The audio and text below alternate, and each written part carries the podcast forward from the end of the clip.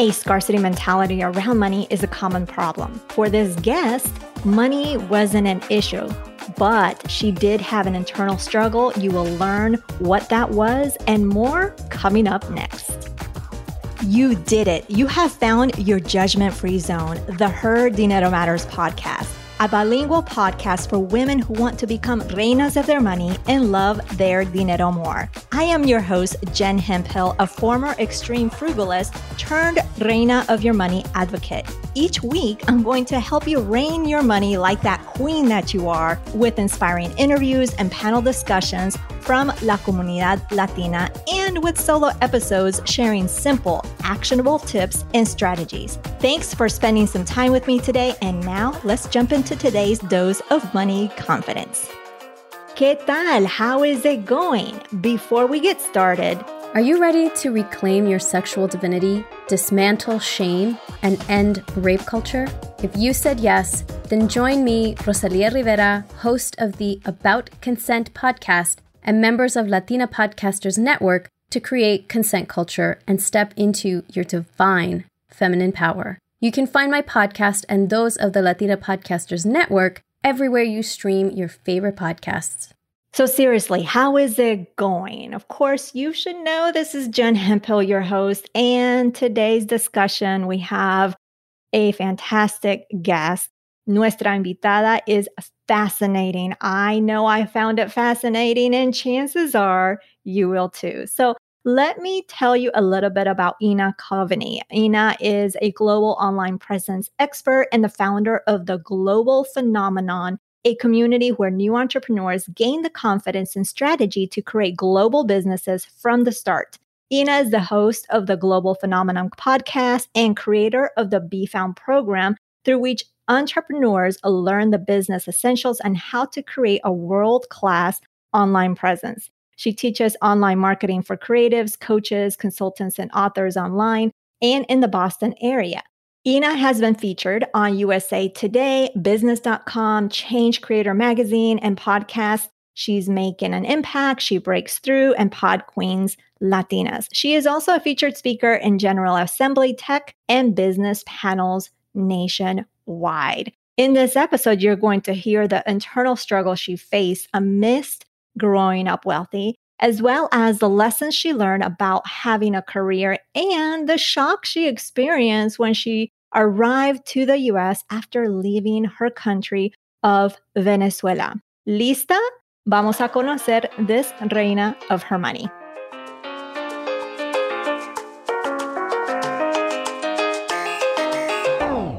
Bienvenida, Ina. I am so thrilled to have you here. Another Latina, another powerhouse out there doing their thing. Thank you so much for having me. No, this is amazing. This is incredible. I love what you do. I love your podcast. So thank you so much for having me. Well, I appreciate you being on. And of course, let's start off with you, your money story. Tell us what did you see, hear, experience when it came to money. So take us back to childhood or maybe your teenage years, something that really impacted you and how you think about money. Of course, I'm going to tell you my story. I of everybody says this, right? My story is different, right? Everybody says that, right? We're all unique, but uh, my story is different in that a lot of people like to say how they grew up thinking, "Oh, money doesn't grow on trees." you know, there's scarcity of money out there, so you are only allowed a little bit. My story is a little bit different. I actually come from well-to-do family where money wasn't scarce, where I always had everything that I wanted, where I knew that money was just going to come to me. I just knew this from very, very early on. I knew I was going to have a corner office somewhere. By the way, I, I don't. I guess technically I have a corner office in my house. I'm in the third floor of my house and it, it is in the corner of the house. Does that count? But I had a vision for like having a corner office and having a job like my father and my mother's, and money was just going to flow in. So I never had any fears that I was going to run out of money. Right. So that, that was really not, that was not my issue. That's not how it all started. So having that mentality that money will always flow, the problem was that I had a very specific way and that money was going to flow. And that was through having a full time job working for corporate at a company that was safe and secure. And they were going to take care of me for life, right? Kind of like baby bloomer mentality. right? So as I grew up and as I as I went to college and I started to figure myself out and what I wanted, I struggled a lot in understanding that there is no cap to how much money I can actually make, that there isn't this controlling body that is corporate handing me money, that I could actually make my own, that I could expand beyond my wildest dreams, that that was not a thought. But there was something, there was a seedling inside of me that was telling me, I know that I'm meant for more. I should be doing something else. I am very smart. I'm very resourceful. I know that I could do anything I put my mind to. I believe that. Then why am I not? Why am I still in this box? Why am I allowing myself to stay in this box? And I didn't have any role models showing me the way out of the box. So it was me fighting to get out of this box, but I had no idea how. I didn't know there was a door in the box, right? Nobody showed me that that was there. So my money issues really came in really trying to get out of that lock. Yes, money is going to flow. I'm never going to have money issues. I'm never going to run out of having a nice lifestyle ever, but there is a limit to it. Those are the boundaries that I have been struggling to get my mind out of. And I finally quit my job for good two years ago in 2018. And that's what I've been working on. And my very first coach was one who identified this money mindset issue in me. In that, listen, you like I, I was completely fearless. I'm like, I'm not afraid of like taking a huge risk for many months because I'm not in a rush to make money because I I'm confident that money is just going to flow to me. So that's not the problem. It's thinking big. So she was the one who recommended to me. She's like, hey, you might want to start looking into money mindset. She didn't even teach me about money mindset. She just like she's like nudged me in the right direction. She's like, figure that stuff out. Here are some resources you should be looking into. And then like it started to blow up in my mind all the things that were possible. So I hope that somebody out there relates to oh, this. I do. I it's not a typical story. Yes, and I do. And this is one of the reasons I do this podcast because like you, I never feared money in the sense of I did grow up with the mentality or the mindset that we didn't have enough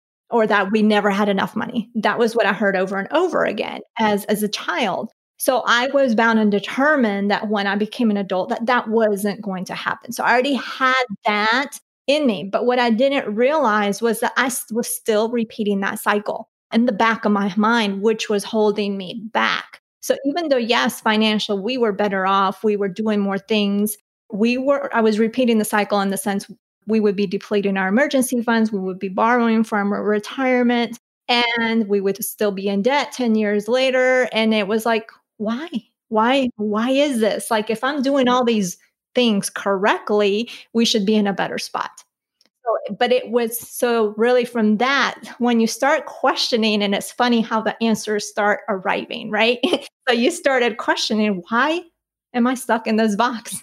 I don't have an answer for everybody out there who kind of feels it and they want to get out, other than listen to people, listen to Jen's podcast, listen to other people who have reached this level of enlightenment, right? That there is no limits to money. Continue to listen to them and start to create a new set of beliefs. That's the only thing I can give you because it took me 15 years to quit my job, even though I knew on day one, this is not what I wanted to do forever. I wanted to start my own business. But having no role models, no resources, nobody else who was showing me the way. That was the hardest part. So it will take forever to just do this on your own. I always tell people, like, I'm not trying to sell anything here. I'm just telling you, getting help, like direct help with these things, will get you there so much faster. I'm still working on it. And I hired my first coach two years ago, and I've worked with all sorts of different people. And this is something that I still have very present because I know that that's the thing that is going to continue to stop me from reaching bigger dreams. So get help, everybody. Keep listening, keep infusing more ideas, better ideas into your mind, regardless of what everybody else around you is thinking and feeling and telling you about it.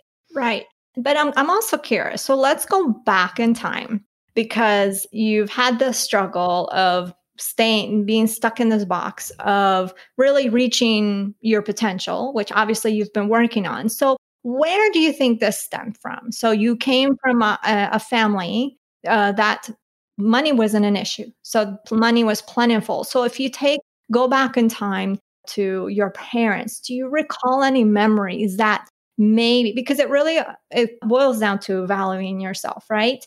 So, do you recall any memories or anything that you saw, you heard, or that your parents told you that really indicated that maybe they weren't valuing yourself? Because in my experience, it all comes down to our money story and our, you know, our upbringing, and that has an impact. So, I'm just curious what that was for you.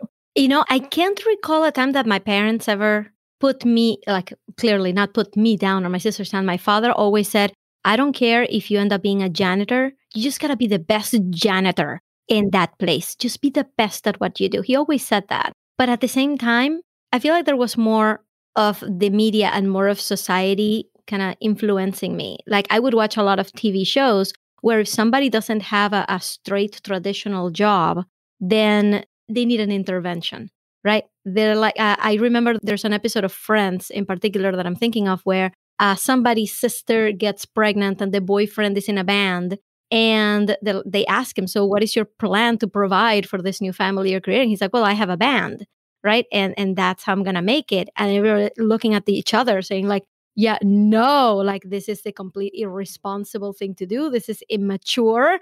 Get yourself a job.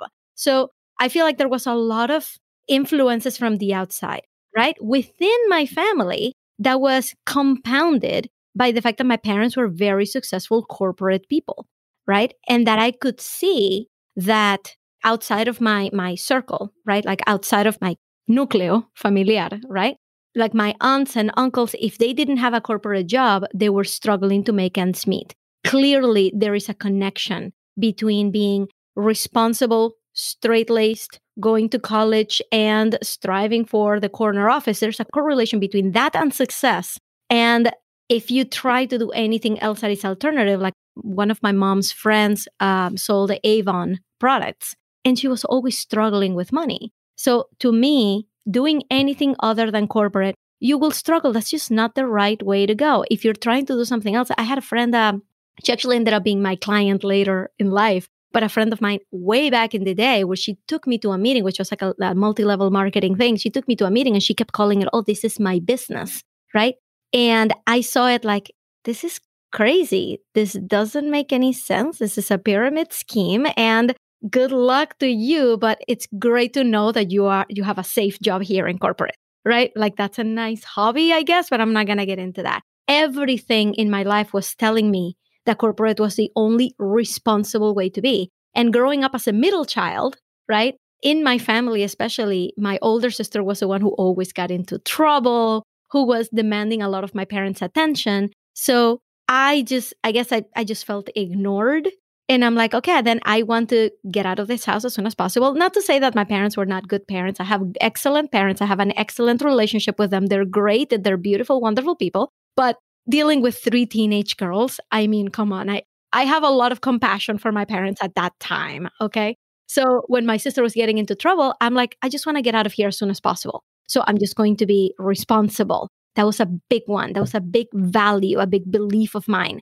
Be responsible, whatever you do. My father always said, never bring a dude to my house that is wearing an earring or that is wearing any jewelry, right? Like there was a clear definition of what being responsible was. And this was it. That was the only path. And my parents were super proud of me when I made it in corporate. I mean, I was going places. I was demanding, uh, you know, action from other people. Like they could hear me in conference calls, and at the end, they would look at me like impressed, like their jaw would drop because I'm because I'm awesome, right? I'm awesome at what I do. So that kind of validation, like there, there was nothing else that was telling me that there was a life outside of it. So it's a wonder that I had that seedling that wanted to get out and that wanted to grow because everything in my life was telling me that that's that was not the way to success interesting because I have, like I said, I've just been, uh huh, uh huh, I relate, I relate.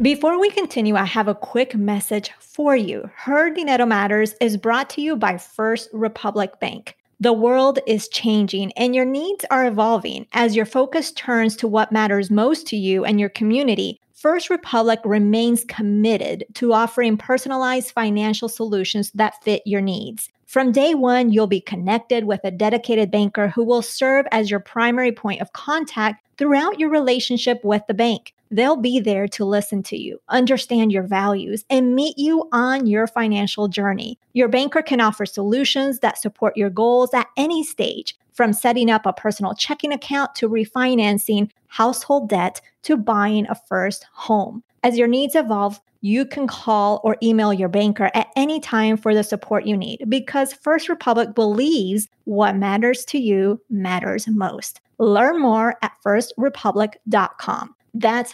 firstrepublic.com. Member of FDIC, equal housing lender.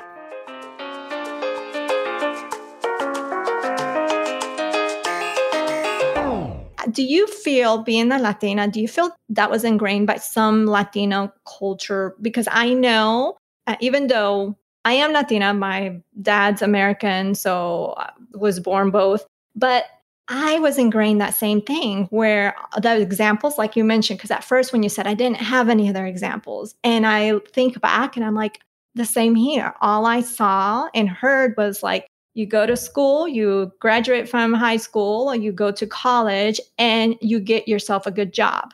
A good job was defined as, at least in our family, an educator, a doctor, engineer. Mm-hmm you had many more options than I did. In my family was just engineer. Oh, right. The end. Uh, so that those were the options. Those were the examples. And it's interesting just reflecting too, because my parents early on, more on my dad's side, he had that spark of entrepreneurship, right? He was a business major or minor, or he studied something about business, right? And they did try some businesses, but failed Granted, this was back in the 70s in Colombia, the economy, there was a lot of challenging, it was a lot of challenging times. And I always, and here, you know, and I'm telling you more of a story, and I don't know if listeners have heard this before because from interviews and everything, you don't know where you, what you've told where. And then, so that's what I was, so I knew I didn't even know what I was going to study for a while. I just, what I realized was like, I went to college because I was that's what I was told, right? So I just I was like the good girl, like uh, you tell me what to do. Okay, I'll do it because you know better, right? And I just figured out something to study because it was interesting, but a whole lot of things were interesting to me. I was even going to minor in marketing because I just find, found that so fascinating. But I studied biology, then I was like, no, I'm going to go into physical therapy. And my brother, he studied architecture but both of us are business owners, which is interesting how that is because I think we're, and actually some of my cousins have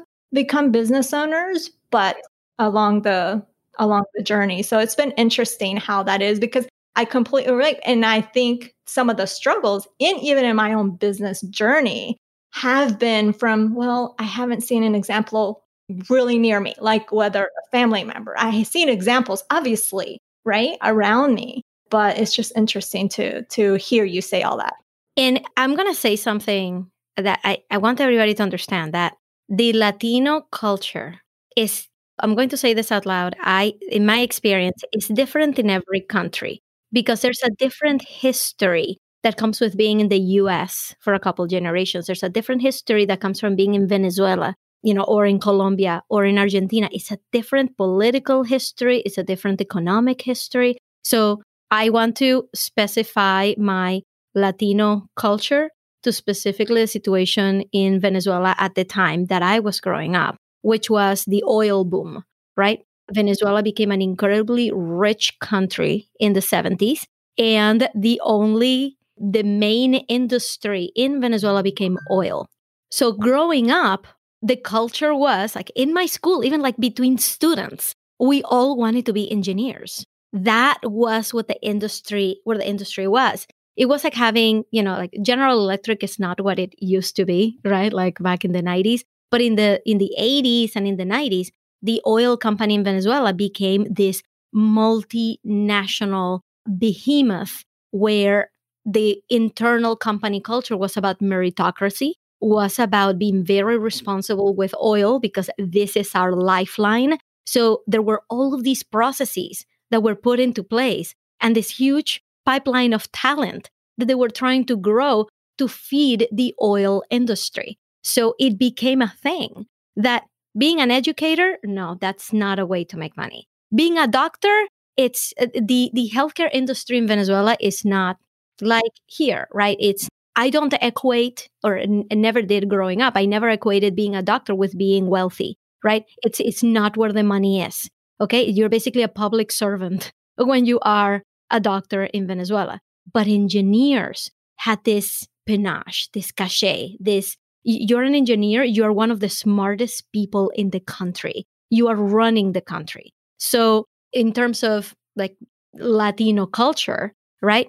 That is the history of ours, right? In Venezuela. So it became a thing that is like, listen, the only thing that matters here is your studies, your grades, and you getting into a good job because that, that's what the path was there. In fact, when I was in college studying computer science, I went to UMass Amherst. Uh, I was the first of my. Before we jump into today's content, keep your ears peeled for a unique reveal I'll be sharing midway through the show. It's something special just for you. Entire family to ever even study abroad. I was here studying and I was noticing and, and talking to Americans and noticing that they had been holding a job since they were 14 years old, since they had been working like at an ice cream stand since they were 16. That, you know, my husband, his whole family worked in Faneuil Hall in Boston serving ice cream, scooping ice cream, right? Like this was a thing. Everybody had jobs. And I'm looking around because in Venezuela, or at least when I was growing up there, in order to get to college, you had to pass what is the, the equivalent of the SATs, right? Called the CNU. And you also have to take a test at the university and pass that test. So your extracurricular activities didn't factor in. They only wanted to know you were one of the smartest people in the country, right? So extracurriculars were not a resume builder, were not attractive. It's not like the process of applying to colleges here in the US, right? So when I came here and I started studying, I was focused on my studies. And when I realized, oh my God, there is an entire job market out there that I'm not going to be eligible for because I'm going to go and apply for a job and say, no, I've never held a job before, but you should hire me because I'm very smart. That doesn't work. I was calling my parents, and like when I was a sophomore in college, telling them, can I please get a job? Because they were funding my education. Like they were the ones paying my bills. I'm like, can I, can I please get a job? And they're like, no, no, and oh, your job is to be a student. You get good grades. That's what's going to get you far. No, you don't need a job. We're paying for everything. You don't need a job. And I'm like, you guys don't understand.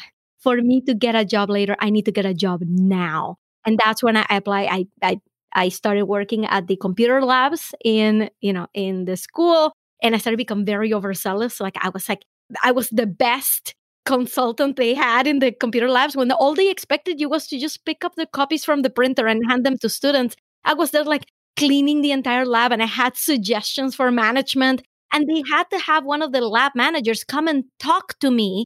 I'm doing like air quotes, like talk to me because I was too overzealous and I needed to like chill, like stop messaging management. And I'm like, are you kidding me?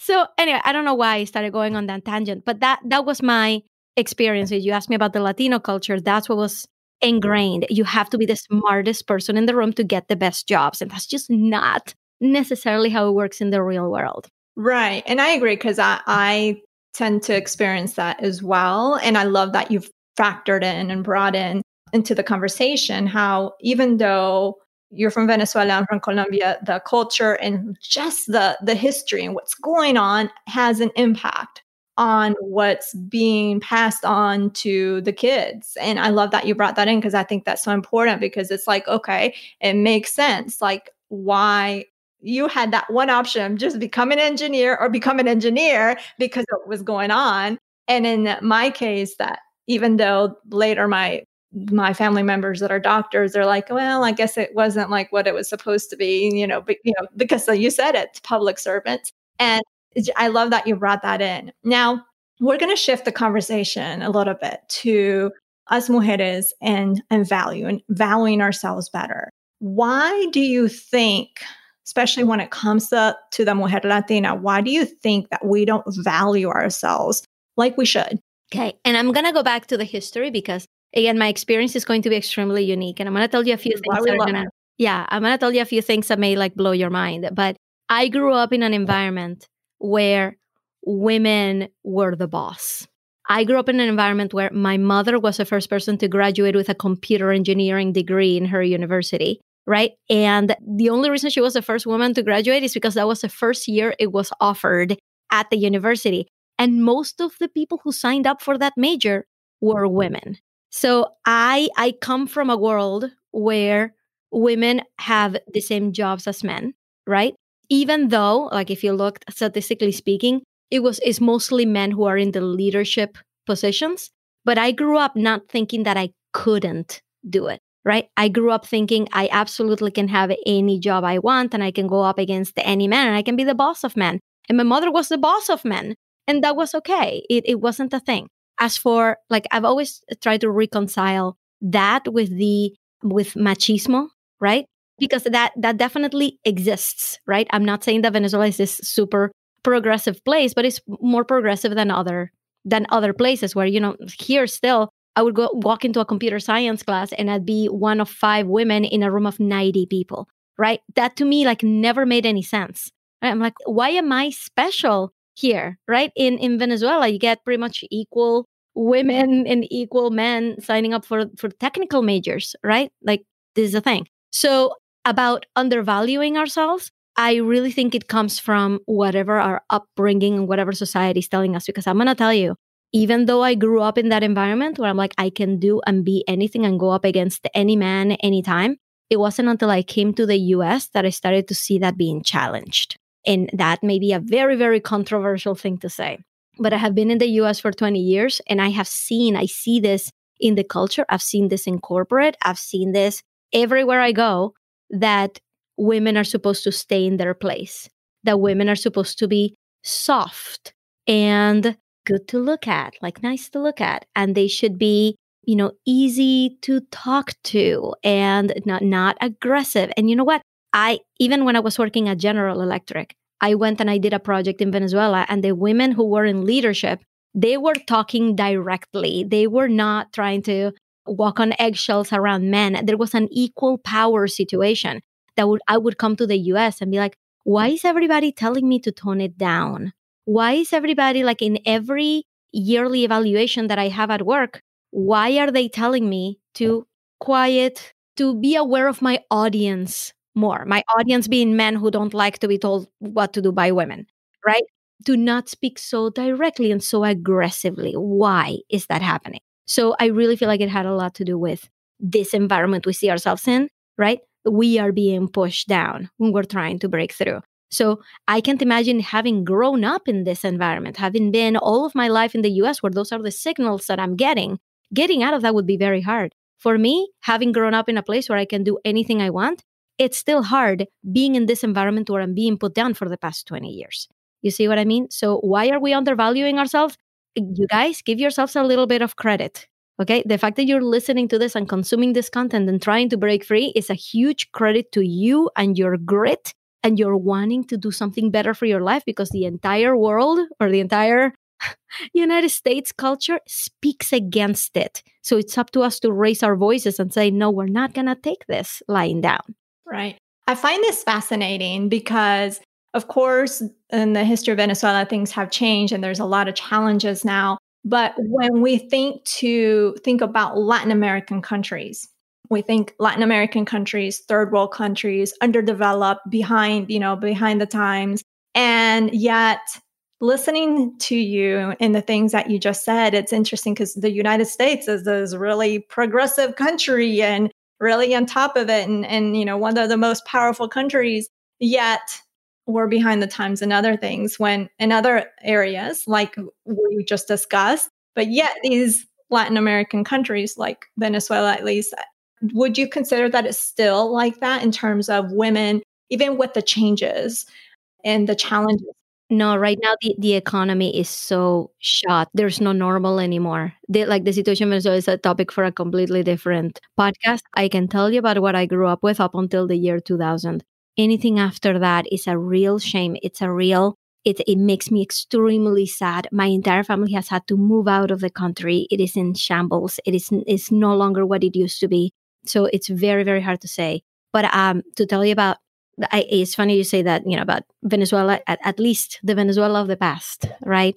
Uh, having been more progressive than the US, which is a, a first world power. My mother, I remember her you know, whenever I tell her about like I feel like I'm being put down, I feel like these, are, these signals are being sent to me, she doesn't believe me.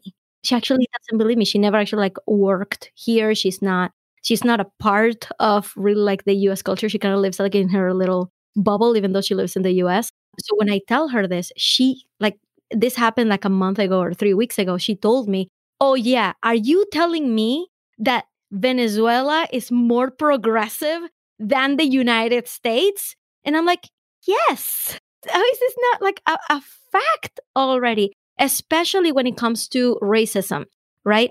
At least, you know, again, I can tell you about the Venezuela that that used to be, where, you know, I have a cousin who is blonde and blue eyed, first cousin, and I have a first cousin who we call him El Negro, who's like who's dark, dark skin. Is that right? Like we all do, like in, in our own families, we have a very, very mixed race. So in Venezuela, there was never a thing where like you put down black people. It's just not, it's like putting ourselves down. It's just not something we do. So actually, you go to Venezuela and you hear a lot more racist jokes than you would think because people are not, people don't take it personally. I'm not saying that should be the norm. I'm not saying the racist jokes are correct. I'm saying that this is what you're going to hear if you go to Venezuela. You're going to hear people putting themselves down, but it's not a racial thing. It's just that this is this is just everybody just making fun of each other in an equal way. It's a, it's a completely different undertone that here in the US where we've had this history of, you know, the civil rights movement of people being put down because of their race, of discrimination, like overt discrimination happening because of race, right? That discrimination was just not a thing happening in Venezuela, right? So it's a completely different culture because of the history of each country. So whenever I say like you don't realize that, like um, for example, my father's solution to everything is we should stop tracking people's race. It's like, why is it that every form I have to fill out, I have to say what my race is? In Venezuela, we don't track that because, because it's just not an issue. So we just have to stop tracking it. I'm like, Dad, the history is different. There is history of discrimination. We have to track these things so that we can make them better. And my father's like, I think we're making the problem. Like, like there, it's a huge disconnect that is so fascinating. And I find it fascinating too when you mention, because it, I completely agree how, with the different, when we talked about us valuing ourselves as women, uh, as mujeres latinas, and then we have to think about the factor of the different history of whatever Latin American country we're from. And then we factor in if we're recent immigrants or I'm not an immigrant, I moved or if we're first generation, second generation Latino. And then now you and I are married to Americans, right? So then we factor that in. There's so many different levels. Of course, we don't have enough time to dig into that in this episode, but I find that so fascinating because, oh my goodness, I, I can't even go there right now. no, and I'm sorry. My point is that the, the history of the culture in that country affects the way that we see ourselves and affects the way that we see the world. So that has kind of been my experience between the two countries. Not to say that I haven't seen a lot of opportunities in the US that I haven't seen in Venezuela. Like I said, my entire family's had to leave. So I, I never want to come off as, hey, things are better in Venezuela. Everybody should just move there. Please, like right now, don't check the news.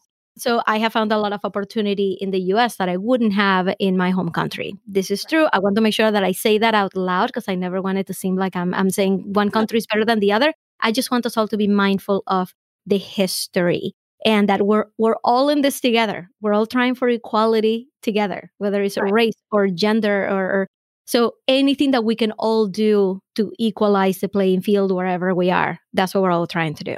I love it. Well, it's a powerful comment and, and some powerful conversation. Now, I want to wrap it up with since we were talking about valuing ourselves as mujeres, what do you think is one thing that, what is, because that's something that you've been working on, right? I, as I mm-hmm. mentioned, that that's something that I've worked on, been working on as well. What do you feel the person listening at this very moment should do? What is one step that any one of us can take to increase our you know, how we think about ourselves or, or how we value ourselves so we can get out there and ask for the most money or charge our you know what we should charge in our business? So what would you think is one thing that we can currently change? I think that and this is something i talk about all the time but action comes first. Don't think that one day you're going to think differently about yourself that you're going to think differently about your situation that you just have to mull it over some more that you have to just just let the idea stew a little bit more that you that you deserve more. No action comes first. If you're stuck in a job right now and you're not and you feel like you deserve a raise right ask for it. Like like listen to podcasts educate yourself on what the best way to ask for that raise is. But normally it's just a matter of saying you know just putting your cards on the table and saying listen i have been here for this long I this is how much I make right now. If you compare this pay, if you're a woman, chances are you're getting paid less than the men who have the same title. If you compare my pay to other people, like what are you coming up with? I would like, you know, this this is how much I believe this position is worth at this point. You know, I would like to request a 12% raise. So th- that's the kind of thing that people just don't do, right? That they they just think to themselves, well, the company will take care of me right? They have me in mind. They're thinking about me. No, I was at a company where my pay was so under what it should be, but my manager was never going to say anything. So one time I had that conversation with him. I told him like, I am requesting a 12% raise. You know what he said? He had he had the gall to tell me to my face, like, yeah, I noticed that you were getting underpaid. I'm like, and you were going to do absolutely nothing about that because managers are rewarded for you know spending less and getting more. So mm-hmm. remember that. So what it, i want you guys to think about what is the next action that you need to take in order for you to value yourself. Is it to ask for a raise? Is it to start your business? Is it to start putting out a message and see who resonates with it?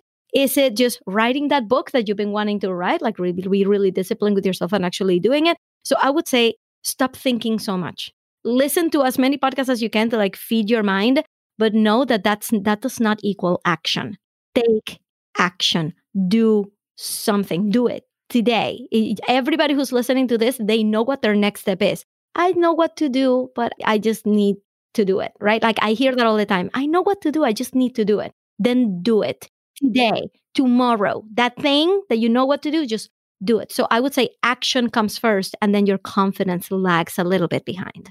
Right. And I think to add to that, because I am a firm believer in that too, is I think where you're not taking the action, I I would have ask yourself two things. One, what is the best thing that can come from not taking this action?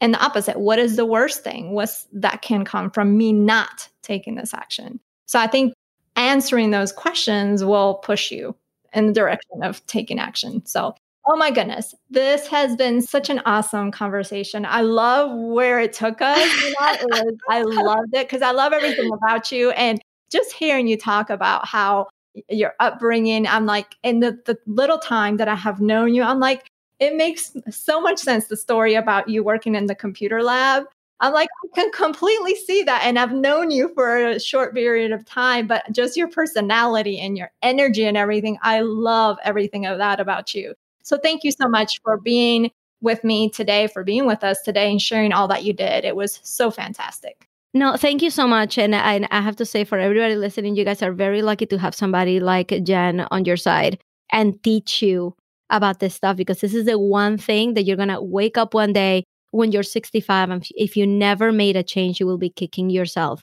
So this is the kind of thing that will get you to unlock that potential that you have right now so that you reach 65 with as much money as you want turning around and saying wow i'm so glad that i listened to that episode with jen hemphill because she's the one that really got me to think about my entire life differently. So I think you guys are in the right place. And thank you, Jen, for allowing me to be a part of this conversation. Oh, muchas gracias. Y, y qué linda. Thank you so much. Gracias a ti. Thanks, everybody.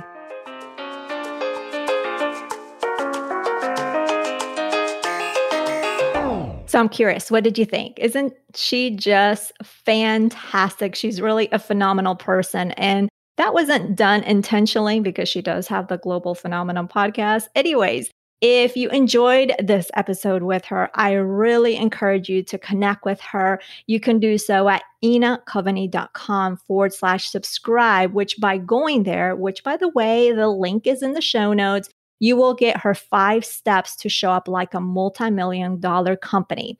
And as I had mentioned, we shared, I shared this with you with her intro is that she has a podcast called The Global Phenomenon, and it's brand spanking new, which is a podcast that's definitely worth your time, especially if you enjoyed learning about her. So check those two out. Both of those links are in today's show notes. Also, if you find yourself with an internal struggle like Ina, definitely make sure you grab my daily dinero ritual if you haven't done so already. And this will help you get clear. It'll help you understand better your internal struggle so you can move forward.